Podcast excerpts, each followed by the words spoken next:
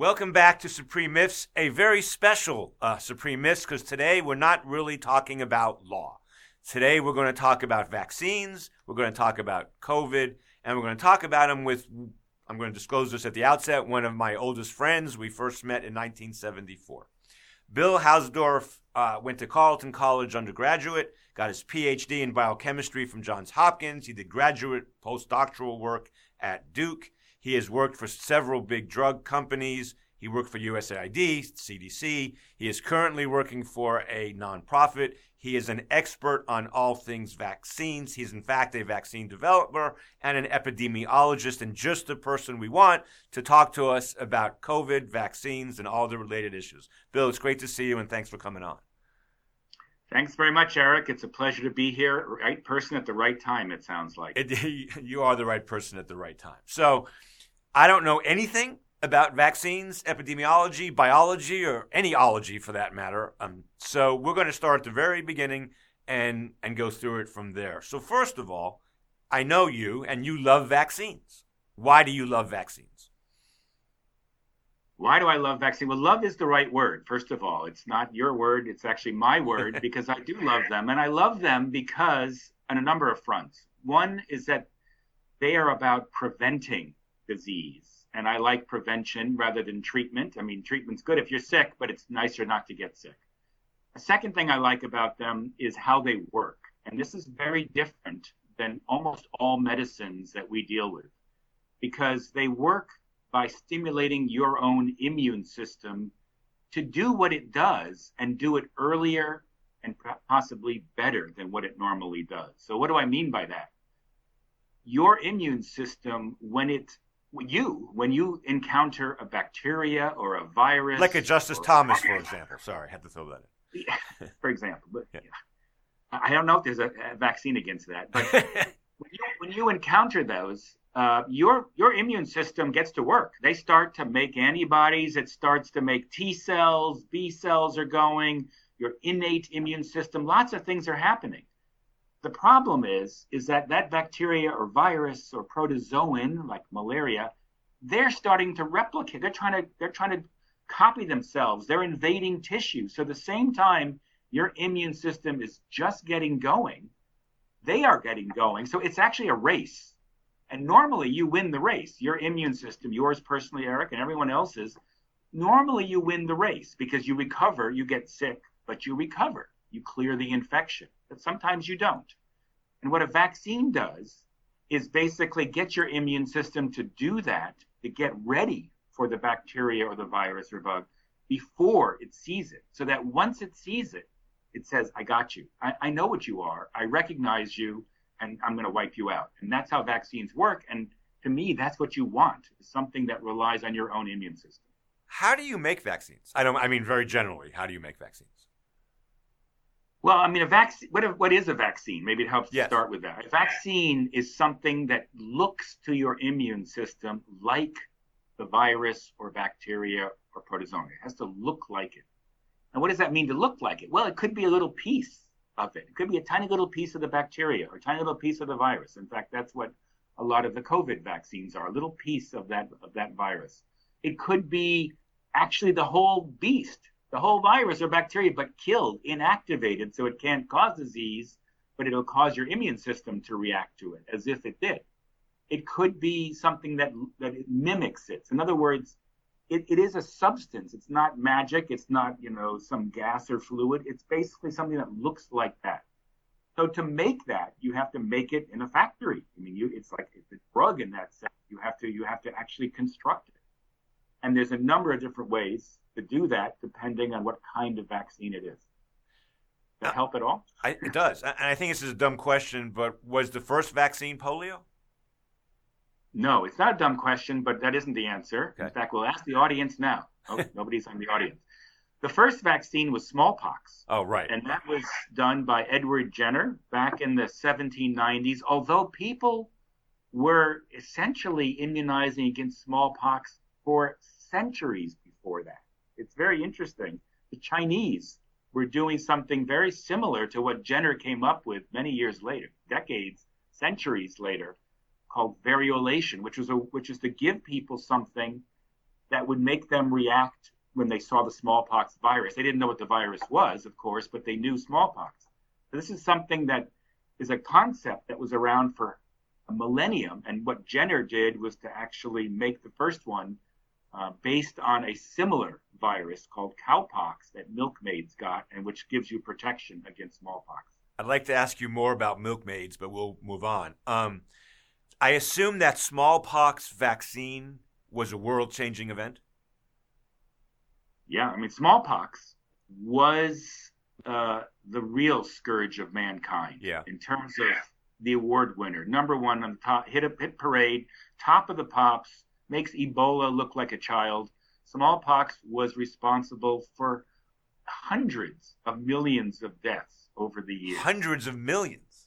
Hundreds of millions of deaths. Wow. It, it really is a beast. It really over, over you know over many many years, and it wasn't. And but it also has the has the um, the glory of being the first human disease to have been completely wiped out, eradicated from the face of the earth, and that was because smallpox vaccine that Edward Jenner developed starting in 1789 or something, which was obviously cleaned up and made better and was used all around the world. And it was in our lifetime that this thing happened. In fact, it was 19, I think, 77 that the last child with smallpox lived. He's, he's still around. He, he survived. Ethiopian kid, I think. But that was it. So you and I have smallpox scars on our shoulders, and people born maybe 10 years later, they no longer gave smallpox vaccine when it was clear the disease is gone. So it's a pretty amazing story. Oh, I guess I didn't realize that. So people don't get smallpox vaccine anymore. No.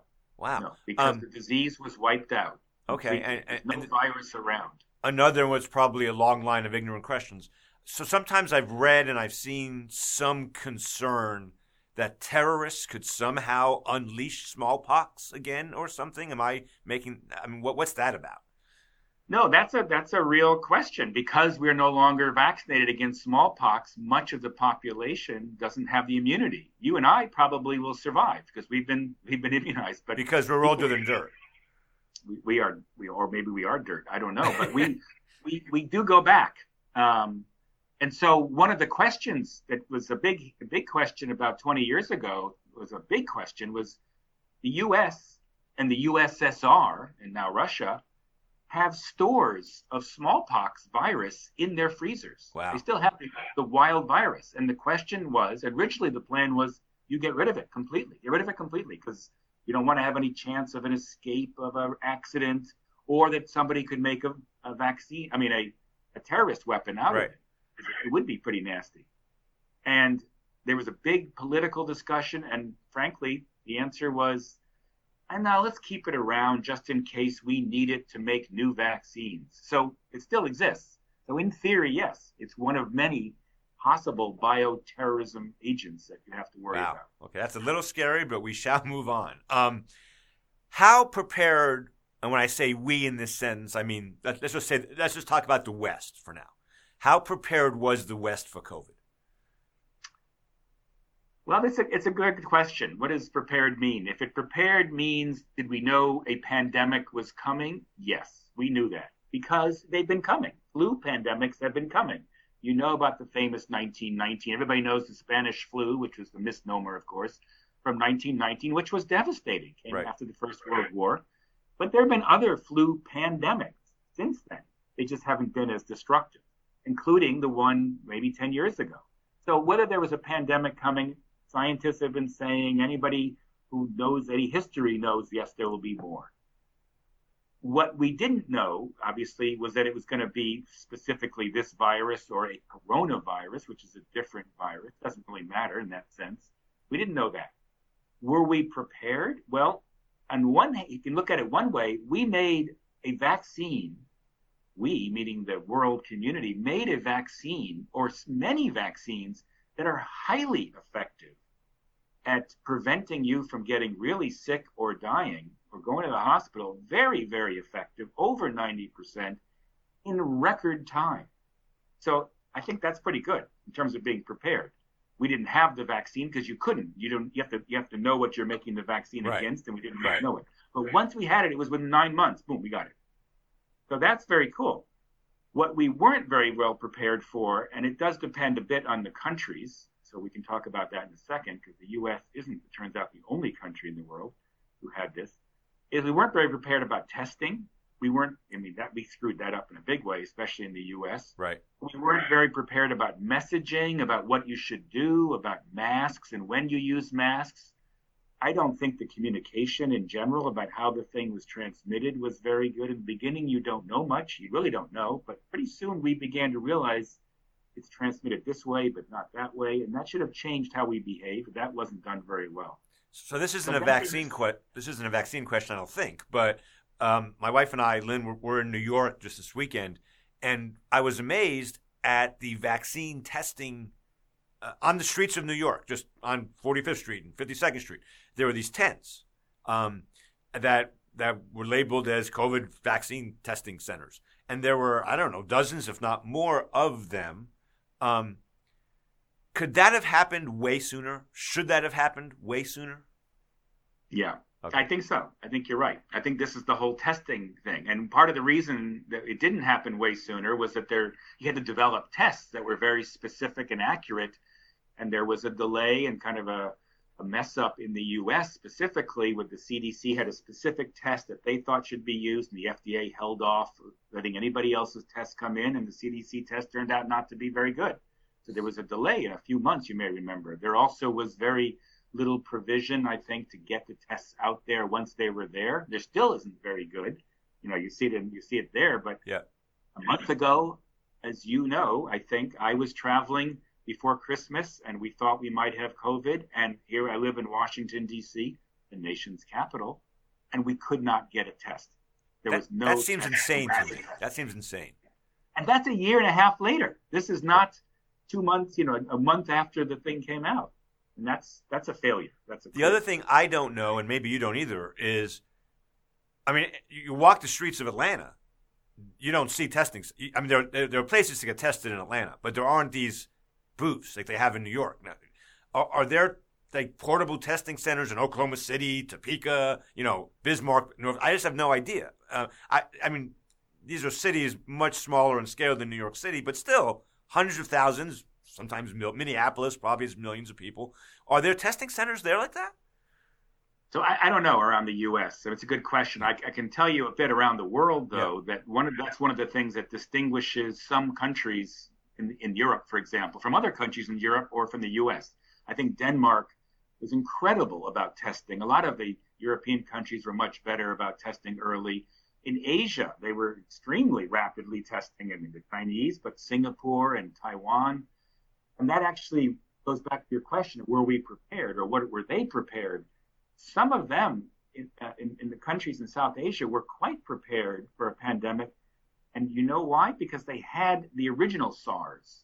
Right. The original SARS, which is an even nastier virus than this guy, I mean, killed higher what they call case fatality rate, the proportion of people who die was higher than this guy. This guy is actually fairly mild. It just infects everybody. That's the problem. This one's more contagious. Is that what you're saying? This one is more, yeah, much yeah. more contagious. This is why it became a pandemic. That guy, the original SARS, wasn't as it wasn't as contagious at all and so it ended up dying out. But those countries, the Taiwans and the and the Koreas and the China and Singapore, they had gone through that. They hit it, and so they were all set with their messaging and with their testing and their partly their quarantining, contact tracing, and so as a result, they had much, much, much less um, both disease, but certainly serious disease than we've had, or that even Western Europe has had. So, so you mentioned Singapore, and that interests me because we have good friends who are living in Singapore, uh, have been been there for several years, and they have uh, they have children my to my my kids' ages. Um, and what I know about Singapore, I, I think what I know about Singapore is they clamped down immediately and and really everything stopped and, and, and testing and quarantining and all that stuff and it worked i think in, in, in singapore but in a way that i'm guessing would not have been acceptable in america yeah, that's another aspect. You're, yeah. you're absolutely right. And some, some of the country, Asian countries not only clamped down or they didn't, they had tracking in a way that was much more intrusive that right. I personally wouldn't have liked. But another country, which is not Asia, turns out, which did that more than anybody else, is Australia. Yeah. I mean, Melbourne, Australia, really shut down for months and months and months. We have got very good friends there, and they were, you know, marveling at it. And you may recall, Australia had very, very few cases. The borders were closed. They're pretty good at closing their borders. Right. Now they've opened up. Now they're getting more cases, but it's just became unsustainable after nine months. And now, of course, there are vaccines and antivirals. So what I want to when you when you talk about it that way, and, and we agree that Singapore and Australia did things that you know were really dramatic and worked, but um, there was a cost, and and and and you know you're coming at this as a scientist, not someone who does social policy. But when this whole thing began, I was surprised that from the very beginning you were extremely sensitive to weighing the costs of the measures taken to stop the spread, the death, the fatalities, and the effect, just, just to make it personal, for example, on my teenagers who had to spend a bunch of, you know, a year or more, whatever, in a room effectively without any friends.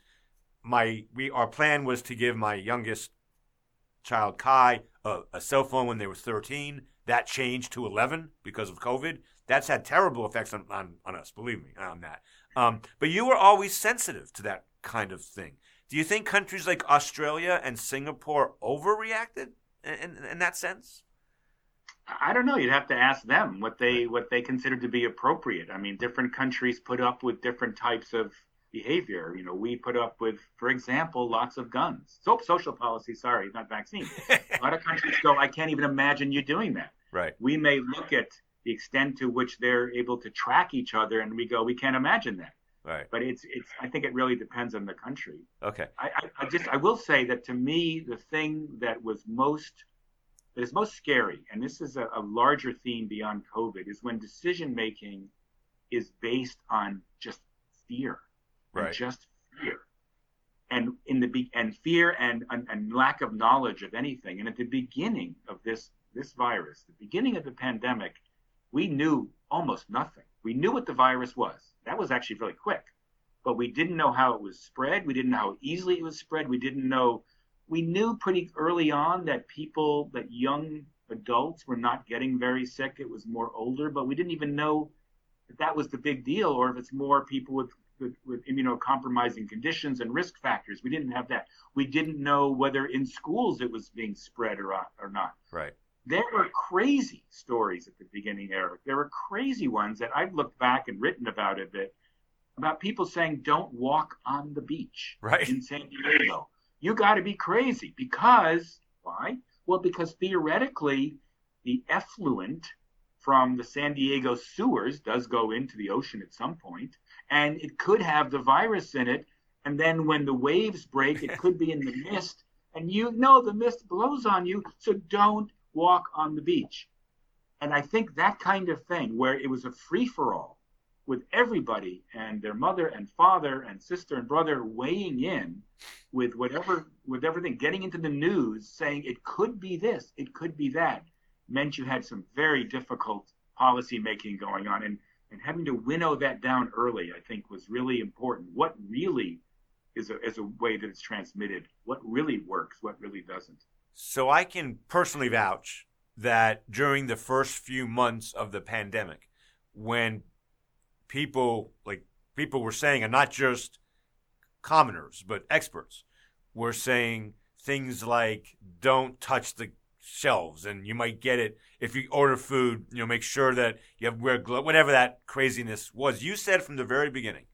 At first, it was a thesis of yours, and then I think you ended up saying it's more stronger than that that this thing called viral load or how you get the disease is really important to how sick you get. Leaving aside pre-existing conditions like obesity and diabetes, how you get it, the, the viral load is really important. Can you explain that a little bit? Yeah, so let me just clarify because just for anybody on this and who's listening to this who knows a little bit of, of the viral world, yeah. viral load isn't the term I would use okay. because that's sort of that's sort of the load of virus in your body. How how, how many do you make? So I would like to say, if you don't mind, infectious yeah. dose. In okay. other words, how much are you being exposed to, which is what you're what you're talking about. Yeah. And so the question is, does it matter how much you're exposed to? Because you can imagine different situations in the real world. You're outside, you're walking, a jogger comes by. They have COVID. They breathe. Oh, and maybe a virus comes here. Versus you're in the bar as usual, Eric, and you're sitting there. You're hunched over. You've had a couple drinks, and the music is loud, and there's smoke in the air, and you're leaning forward, and you're laughing and telling jokes, and you're very close, and somebody coughs in your face, one of your friends imagine the difference between those. And year, right at the beginning of the epidemic, of the pandemic, the scariest stories for me were the stories of young physicians in China. Right, right. Who were getting sick and dying. And that you're going, oh no, this this is not something this is not standard influenza. If that's happening. And what it seems to have been, because you know, we all know now, we knew actually pretty early that in general young people were not you know, a particular risk for, for much. Yes, if you have certain comorbid conditions, but most are not. So what was going on there? And I think it became very clear, and there's some actually quite interesting studies involving golden Syrian hamsters, which I want to wait, tell wait, you wait. about. Say that again. Golden Syrian hamsters. Yeah, I'll tell you about them in a second. No, hold on, but hold on, just real quick. I can't now. My wife can't watch this because if Lynn watches this, she will want a golden Syrian hamster. So now she can't Yeah. watch. They're very sweet. Don't watch Lynn, please. Golden Syrian hamsters. But before I, I want to give you the bottom line, then come back to Yeah. them because I think everybody will be amused and titillated by the golden Syrian hamster stories. um, the, the bottom line is that it does turn out that how much you're exposed to, the infectious dose, in the case of this virus, does seem to make a difference in how sick you get. Yes, how much you get infe- you get exposed to will will affect your likelihood of getting infected. Makes sense, but it also affects how sick you get. Maybe it seems intuitive, maybe it's obvious, but that's not necessarily true for some other viruses. HIV, for Right. example, it's not necessarily true, and I'm not sure it's true for rabies, but it is true for this guy. It turns out. And how do we know that? Well, let's come to our hamsters, the golden Syrian guys. It turns out when you have, you know, there's still animals being used in research. Uh, by, by the. I got to stop you there because two weeks ago I had a guest on who would be very upset about this information. But go ahead. well, it doesn't matter. They it doesn't. They can be upset, but in the real world, Yes. this is what's happening: is that when you have infectious diseases, people look for an animal that reacts like humans do to that particular virus or bacteria because they want to be able to do experiments quickly to Right. see what works or why it is. It turns out that monkeys aren't actually quite as good, and I think they would be surprising. But it's also you don't want to work with monkeys if you can help it. Turns out mice, which everybody who works at animals uses mice in the lab at some point, they're not as good. The golden Syrian hamsters react kind of like people. You can infect them with the virus. They get the same kinds of range of disease that people do, going from asymptomatic with no things to actually quite sick, bad pneumonias, and they can die. So you can do things with golden Syrian hamsters, and there's molecular reasons why we won't get into. Um, and you can turn out, you can put masks on the golden Syrian hamsters. Teeny masks, little little masks. yeah, I haven't actually seen the little masks on them, but you can put them on their cages. You can put a cage of golden Syrian hamsters next to another cage. And one of those cages, you could have them infected. They already infected. You infected them on purpose. Wow. And you wait to see, will they infect the ones in the next cage over whom they can't touch? It turns out, yes, they will. So it goes through the air. You can prove it. You can put mask material around the cage. And what happens? What, do you- Eric, what happens? You predict. You're the scientist. They'll What's be less happen? contagious. It turns out there's less of the next cage that gets infected, and when they do, they're less sick. Oh, that's So the key. the le- those who get infected are less sick. Right. That's right. And so there really is evidence that masks not only prevent you from getting um, getting infected to some extent. Obviously, they're not great. We know that, but it depends what kind of mask. But they also will, if it, you get infected, you're less likely to get seriously sick. Right. that's something that people don't necessarily know about masks. It's not just about yes or no. It's about even yes, you don't get as sick. Right. That makes total sense to me. Um, I have a political question for you, and you might not be able to answer it. And just if you don't, you don't. So, what grit? Let me ask it this way: Has the Biden? I mean, of course, it's different time periods, different situations, but has the Biden administration done a better j- job than the Trump administration? If we had had the Biden administration from the beginning, would we have done a better job, or or Hillary Clinton administration? these are a lot of variables here. Yes. Um, how about the Marco Rubio administration? Yeah. well, I think, well, it's a, it's it's complicated. There were things that Trump, with all his beauty, didn't do terribly. I mean, they did have a vaccine, a right. crash vaccine program with right. some real people who were involved. Right. And there were vaccines developed. They weren't developed by the government. They were developed by companies, but the government clearly was pouring in money and helping. Right. And we had vaccines really quickly. So um, you know, how much credit you give the government versus the companies, but still, there was a, an environment. Yeah. Where I think was very damaging, personally, was there was all sorts of crazy mixed messaging. Like, right. you can take bleach, you know, you right. can in- expose your insides to ultraviolet light, you can take these other metchloroquine. So you had this cacophony of crackpot.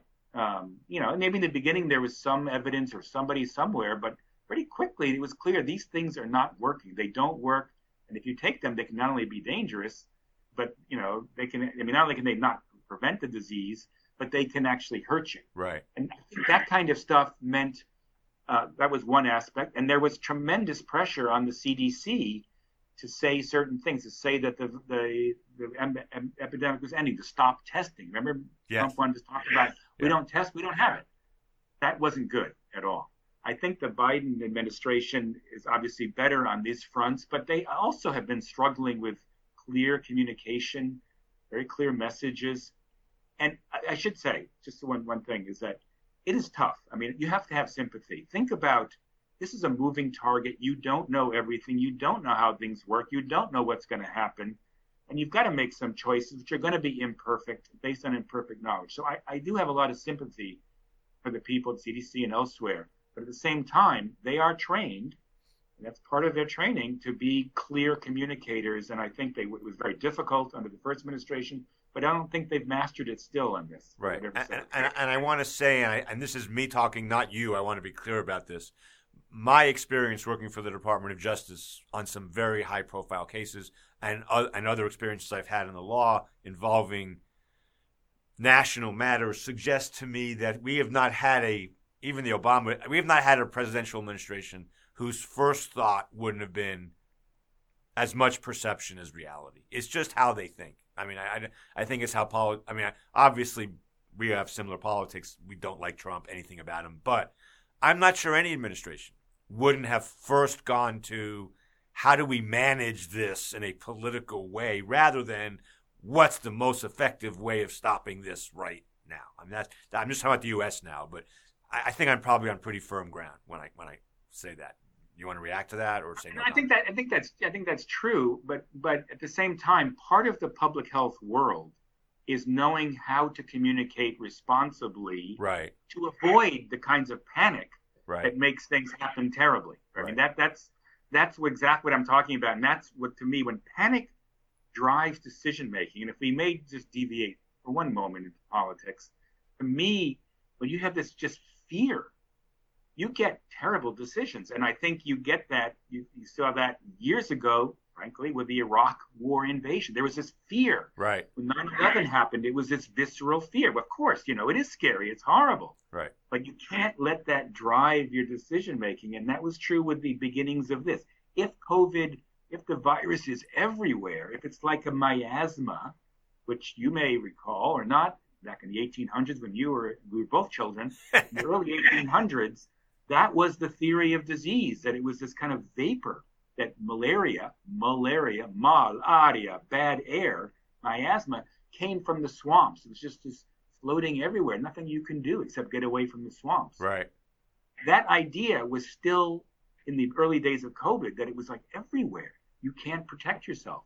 Once it became clear that there are certain ways it's not transmitted. And you mentioned your the doorknobs right. and wiping off every package obsessively, right. which we still do. We still people are scrubbing the metro in DC.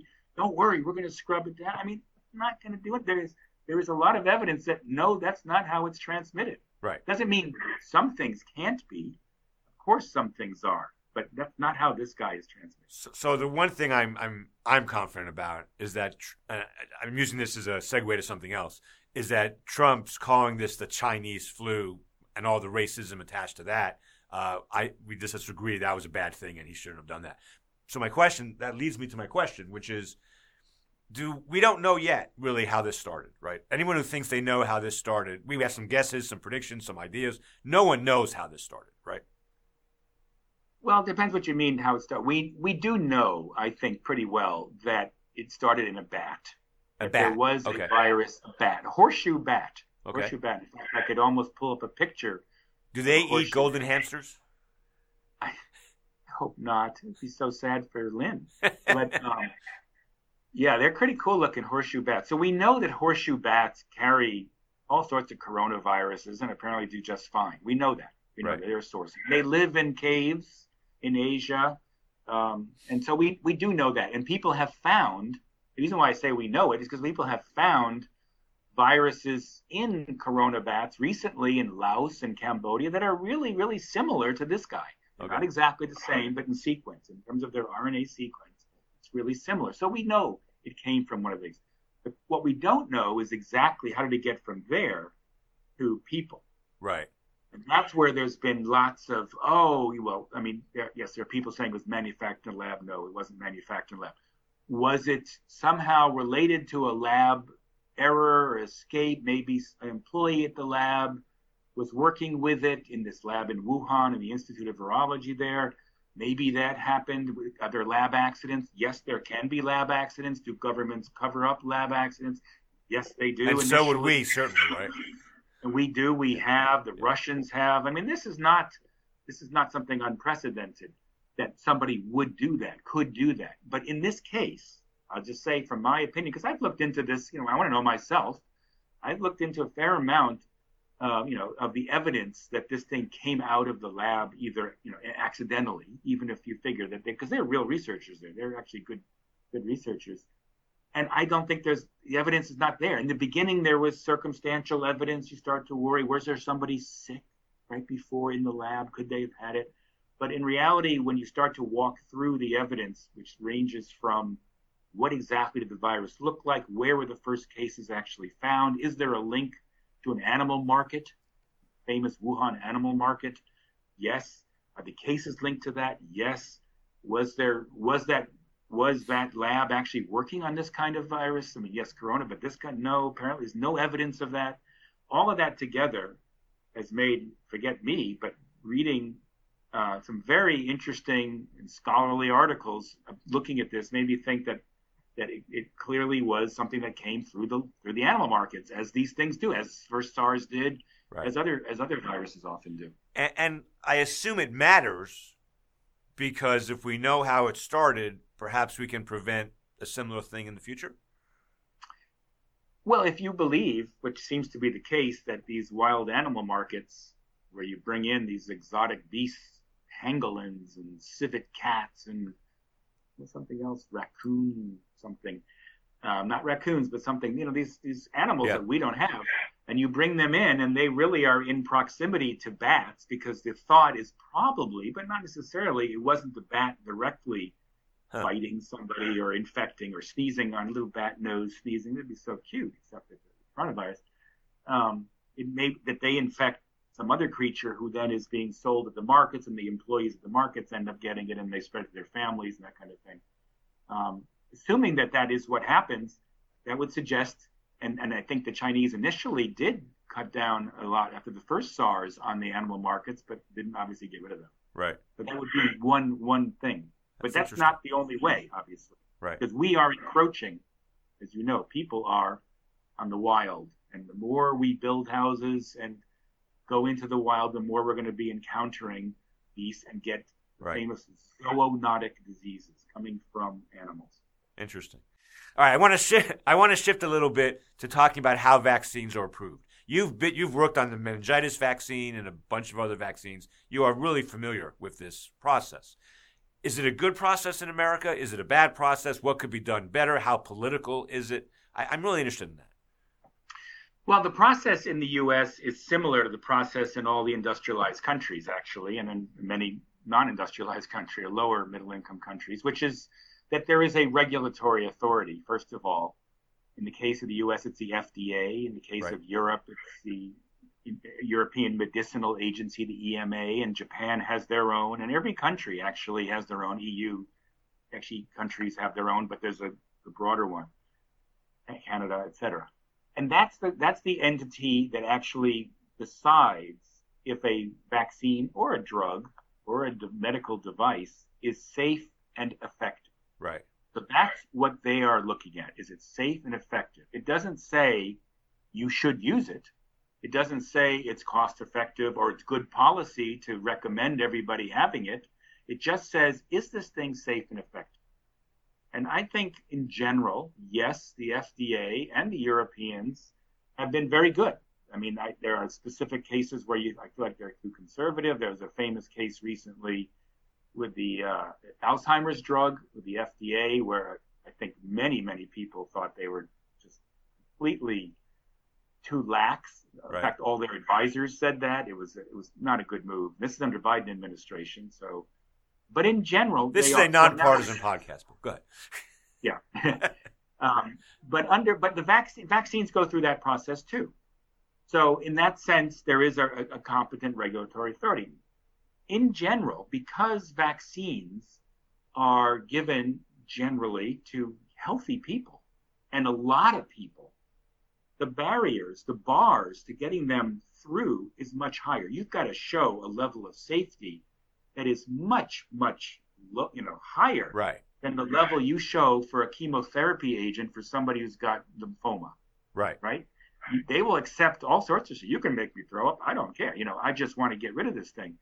Whereas you don't do that if you're giving it to hundreds of thousands or millions, especially if they're little babies, as often immunizations are. So it's a very rigorous, I, I think it's very, very rigorous testing program that you have to go through a clinical testing, which is much more rigorous, frankly, and much bigger and much uh, more, I don't want to say more serious, but is much more extensive than what you do for almost any pharmaceutical, uh, other pharmaceutical drugs. So in that sense, I think it's really good they have outside panels of experts that weigh in, these advisory who are not part of the FDA. Right you know, generally the FDA follows what they say. So that's the first part, which I can stop. That's the regulatory part. Yeah. Then there's a second part, which is where the CDC comes in, which is who is it that's going, who should get it? Right. Who should be recommended to? Should insurance companies pay for it or not? They, they're looking, going, well, that's great. I'm glad you've licensed that vaccine for rabies, FDA, but we're not going to pay for it for everybody in the world just to get rabies vaccine tomorrow right. because it's a risk benefit issue, right? And it's certain groups need it and some don't. That's the CDC. And the CDC, as you can imagine, is much more, uh, in theory and in reality, should be much more attuned to societal issues of trade offs, of cost, of, of um, you know, the, the risk benefit than, than the FDA is. That's where you have advisory committees also that meet and say, We've seen the, the FDA has said this is safe and effective. Based on that, we think these groups should get it. Everybody under five, or the entire population, or only people with kidney transplants, et cetera. Right. So those are the two major elements. You have a regulatory, and then you have the, the public health agency, both part of HHS. And most countries have something like that. Okay. I think in, for general vaccines, it's been quite good. You have you know, vaccines are amazing in terms of what they've done in preventing diseases. We don't have to get into polio or smallpox or right. meningitis or rotavirus or all sorts of things. But um, but it, of course, with COVID, you've got a pandemic, and suddenly everything is turbocharged, and it gets very, you know, more politicized. Just to make it clear, on the regulatory front, I don't think the FDA corners. I think they were great what they did the, the level of information, the amount of information they had on this, these, the first two vaccines, the Pfizer and the Moderna, was like you do with any other vaccine. The tens of thousands of people that had gotten it in clinical studies, in the randomized, double-blind studies, where one group gets it, one group doesn't, and they're otherwise exactly the same, and they don't know if they got it or not, and you see which one is protected. That's the gold standard, and they they had these huge trials, Pfizer and Moderna. Right. So the FDA did not just cut corners, you know, it's just that what they didn't have, the one thing, and so they had huge safety data, they had very clear efficacy, the thing worked. What they didn't have, which you normally would like to have, which is why they didn't initially give a full license, but they gave this, uh, what is it called, you know, Johnson and Johnson. The emergency, you know, the emergency license they gave, Yeah. the emergency use permit initially, they didn't have years of experience. You don't know what happens two or three years later. Sure. During a pandemic, you go, all right, you got a choice. You can wait, Yeah. or you can get this thing out there, which you know is safe and effective in the nine months or the six months that they've used it. And it, of course, it, as you go on longer, you get more information, and it turns out it really is amazingly safe and effective. These things. So I think they did a great job on that. And, and I, I sh- and, I and I should tell everybody that, um, like me, you are a pretty serious critic of the U.S. government in a lot of different ways. Um, you know, across the board of, of 10, 15, 50 major public policy issues we could talk about. Um, but you're an expert on this. And of course, humans are fallible and people make mistakes and people run governments. But you're reasonably satisfied. And of course, there's always room for improvement. But you're reasonably satisfied with how the FDA Yeah, yeah. and CDC does this. Well, how the FDA did, I think they. they I mean, I don't mean I don't mean COVID specifically. I mean in general. In general, the vaccine stuff I think is really well done. And Okay. you know, I lived in, as you know, I lived in Europe for a number of years, Yeah. and the U.S. You can look back at the U.S. and you can compare how do they do it in Europe versus how they do it in the U.S. And there are pros and cons. And sometimes the FDA, I go, oh, you know, I shake your head. Oh, the the Europeans, at least they're recognizing this, and the FDA doesn't, and the CDC. So there are there are some differences. Right. But in general, yes, they're very serious. They're good. They haven't been corrupted completely. I'm hoping the CDC will rebound from, Right. which I don't think they have yet, really, Right. from what happened under Trump. And I don't think, I'm not sure under Biden, it's it's less chaotic. A lot of good people left, burned out. Right. Um, so I think, All right. yeah, Um, we need. what I think is my last question, though you might trigger another one, is um, should so so the only the way this works in America, and I assume most of the world, is this is a profit making enterprise for the companies like Pfizer, you know, that, that produce these vaccines. And then someone has to pay for it, obviously, because Pfizer has to make a profit to make the next vaccine. Um, is that the way this should work? I mean, there's a part of me that wants to say, for example, crazy analogy. I, I've always thought, less so today than 30 years ago, that maybe oil shouldn't be a profit making enterprise. Like maybe we could do better and gas prices might be different and oh, everything might be different if oil was not a capitalistic enterprise. Should vac uh, that may be wrong, but I'm not sure it's horrifically wrong. Should vaccines be a profit making enterprise? I mean, part of the answer is you don't really have a choice. Right. I don't think. Okay. So the history of vaccine producing and manufacturing is that there used to be many public sector vaccine producers. State of Massachusetts had a vaccine producer. State of Michigan had a vaccine producer. Interesting. A lot of countries had their own national kind of producer. Brazil and uh, Mexico, etc. And one by one, well, what you found, first of all, is that they didn't innovate. They didn't really make new vaccines. They made the original DTP, so that was good, and the original polios. But actually, pretty, you find out that the prices were extremely low. It's public sector, so you want to have prices really low. Well, if it's prices really low, there's no money going in to innovate. Right. Plus, where's the incentive to innovate? And Right. in the real world, so besides the nice world that we'd like to live in, in the real world, literally all the major vaccine production is done in for profit enterprises. Whether it's in the US or Europe or in India, which actually is a major supplier. What about Russia and. China? Russia, Russia has vaccine producers, and China has a mixture. China has state-owned, Okay. and China has pri- private ones. So, Okay. and you're really finding that it's very clear that the new vaccines are coming out of the state-owned, I mean, out of the private ones, and some of the companies like the Pfizer's and the Modernas and the GlaxoSmithKlines and then Novartis's, um, they are. And now you have AstraZeneca. You have a number of others, but for a long time, when you had private, and actually the prices were really, really low because they should be, right?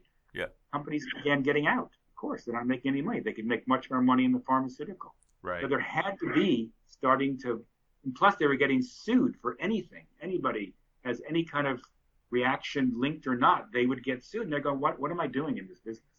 So in the, in the 70s and 80s and 90s, they were kind of propped up. The government realized we have to have insurance programs for injury, what's called the vaccine injury, injury compensation program, and that maybe vaccines should cost something because they're worth a lot.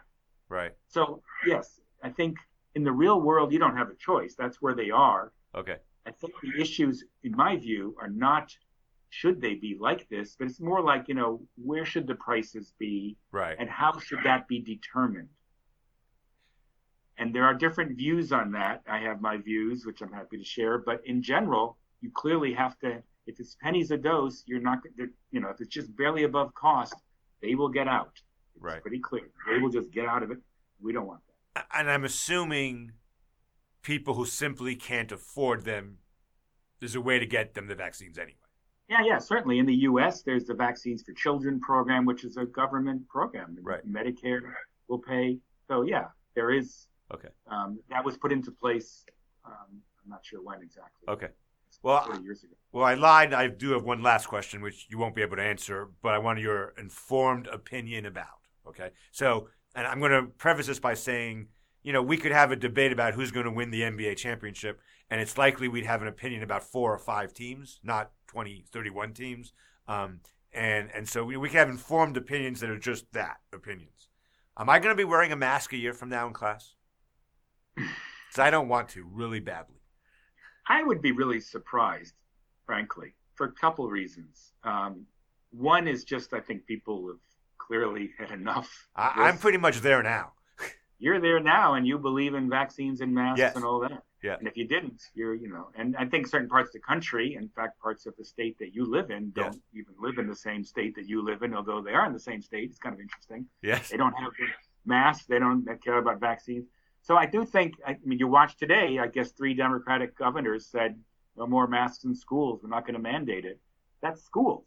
You're a school, right? Universities. Yes. So I do think, for one reason, is that uh, clearly it's been shown that if you are vaccinated, you are very highly protected okay. against serious disease. So that's one. There's also in, increasing data, which has been there over a year, that says schools don't really they're not the source of transmitting. These are younger schools than your law school, but right. in general, they're not where things are transmitted. Right. That's why the Europeans mostly kept their schools open while we right. were closing them. The other thing I think that is clear is that it's becoming endemic. What does endemic mean? Endemic means, as opposed to epidemic, endemic means it's something which is kind of always around to a certain extent. The flu is endemic. It yeah. has peaks every year, and different different strains come up, but you're going to get it every year other coronaviruses, the com- some of the, some of the common cold viruses are they're endemic. They're right. going to be around. It's seasonal, but they're around. This guy undoubtedly will join the firmament of things that are around. But at the same time, as people know, if you've been ever been infected, if you've been vaccinated, and if you've had both, you have protection, some protection. Are you protected against infection? Well, it doesn't look like it with Omicron. You know, you can yeah. get infected with Omicron. But I think what's going to change, what's changing, I hope, I believe, is a recognition that it's not about never getting infected. It's not right. like, oh my God, I had a cold yesterday. Oh, I can't, we can't have that. You know, it's not about that. It's about are you getting sick enough that it really disturbs your life and sends you to the hospital or not? And, I'm sorry to say that, but that's what it is. And people, I think, are now sort of recognizing more and more, yeah, we have a, to live. We need to be able to do that. And masks have their own consequences for kids, especially. Right. Not just, I don't think your law students probably suffer too much, but kids clearly are, it's a tough one when they're learning how to speak and they, you know, they're trying to understand. It's clearly very not trivial. It's got cost. To your credit, you said, I think, as early as May or June, and after the March when the pandemic started, that um, the issue shouldn't be how many people get it. The issue should be how many people get hospitalized, die, or get really sick. And for a long time, that wasn't the issue. For a long time, the issue was how do I not get this disease? Or I'm sorry, this virus. Um, but you said very early on, that's not the question. Um, and you and you made the analogy to the common cold. We all get colds in the winter or other times. Who cares? You get a cold, you get over it. And hopefully, COVID will be this sometime in the foreseeable future. Do I have that right? Is that? Yeah. Well, I mean, you know, if you if you are vaccinated and especially if you're boosted, but even yeah. if you're not. But if you're vaccinated, generally that's that's the worst that happens is you get it as you get some symptoms okay. which are not nice. Nobody's trying to say, you know, it's it's lovely. I'd love I'd love to have that. You know, apparently I, I got infected with Omicron. It was pretty trivial, so right. I began to laugh. I laugh at Omicron, but then you hear other people who've been vaccinated who are healthy otherwise, and it's you know it's kind of a nasty cold. Still, all right, fine, but you got to keep your eye on the ball. Otherwise, right. we will be, you know, we're not going to shut down again. May have truckers surrounding all the American cities like they're doing in Ottawa. Right. At the moment, you know, you don't want social disruption. Right. Fomented, and I want kids who are, I think, psychologically pretty hit yeah. hard by this shutdown of schools and uh, masks. I think is less of an issue, but it is an issue as we talked about. I just we need to get back to that and and say there's always going to be some trade offs because this applies to me personally, um, I probably overamplify it, but I do think only time will tell how much damage this did, not the public policy, but just the event, to 10 to 14 year old kids who were on social media 50 times more than they would have been without the disease. And and I think I see in my own children patterns and things that wouldn't have been there had it not been that they were stuck in a room and I could not keep them away from their friends 100% of the time. It just wasn't a that would be even worse than what happened. But I think there's some there's going to be some serious pain in this generation of teens and preteens who went through this, but I'm not an expert on that, neither are you. But I do suspect that's going to happen. I think it's well. There's two two aspects, two different aspects. One is the social yeah. world, ability to, to, interact with people, yep. which is already diminished with social media. Yeah. But the second is the academic, right? And kids who literally, you know, lost a year or two of school. Yep. A lot of kids. Yep. The combination of those is pretty brutal. I mean, I would think the expectations of kids going into tenth grade, let's say, a year from now, the expectations of those teachers should be different than five years ago because these kids had two years of not as good education. Nationally, on average, do you think I'm right about? I think I'm right about that. I mean, it, well, as you, as you know, my wife works in schools. She's yes. a, former English teacher. She's a college yeah. guidance counselor, yeah. and one of the things, so, so of course that has changed the expectations, but one of the concrete differences is the disappearance of the SAT. Right as a, a requirement. I applaud that, by the way. I'm all in favor. I'm all now. If we get rid of the LSAT, I'll be even happier. Did that survive with unimpeded the whole time? Nobody. Yeah. So that SAT really, uh, it's changed, and, and I, I was, I've been asking her, you know, to what extent are universities going to continue? Yeah. Uh, keeping it, you know, not using yeah. it, and and what's the impact been? Because they all apparently are saying we are much more diverse than we were. Yep because of well, we all knew, Bill. We knew that all along. That you take away standardized tests, diversity will increase. No question. All right, we got to call. Thank you so much for doing this. Uh, it's great to see you personally, but even better, um, I've learned a tremendous amount. I think the listeners have too. And thanks for coming on. I really appreciate it. Well, thanks very much, Eric, for inviting okay. me. Thanks, Bill.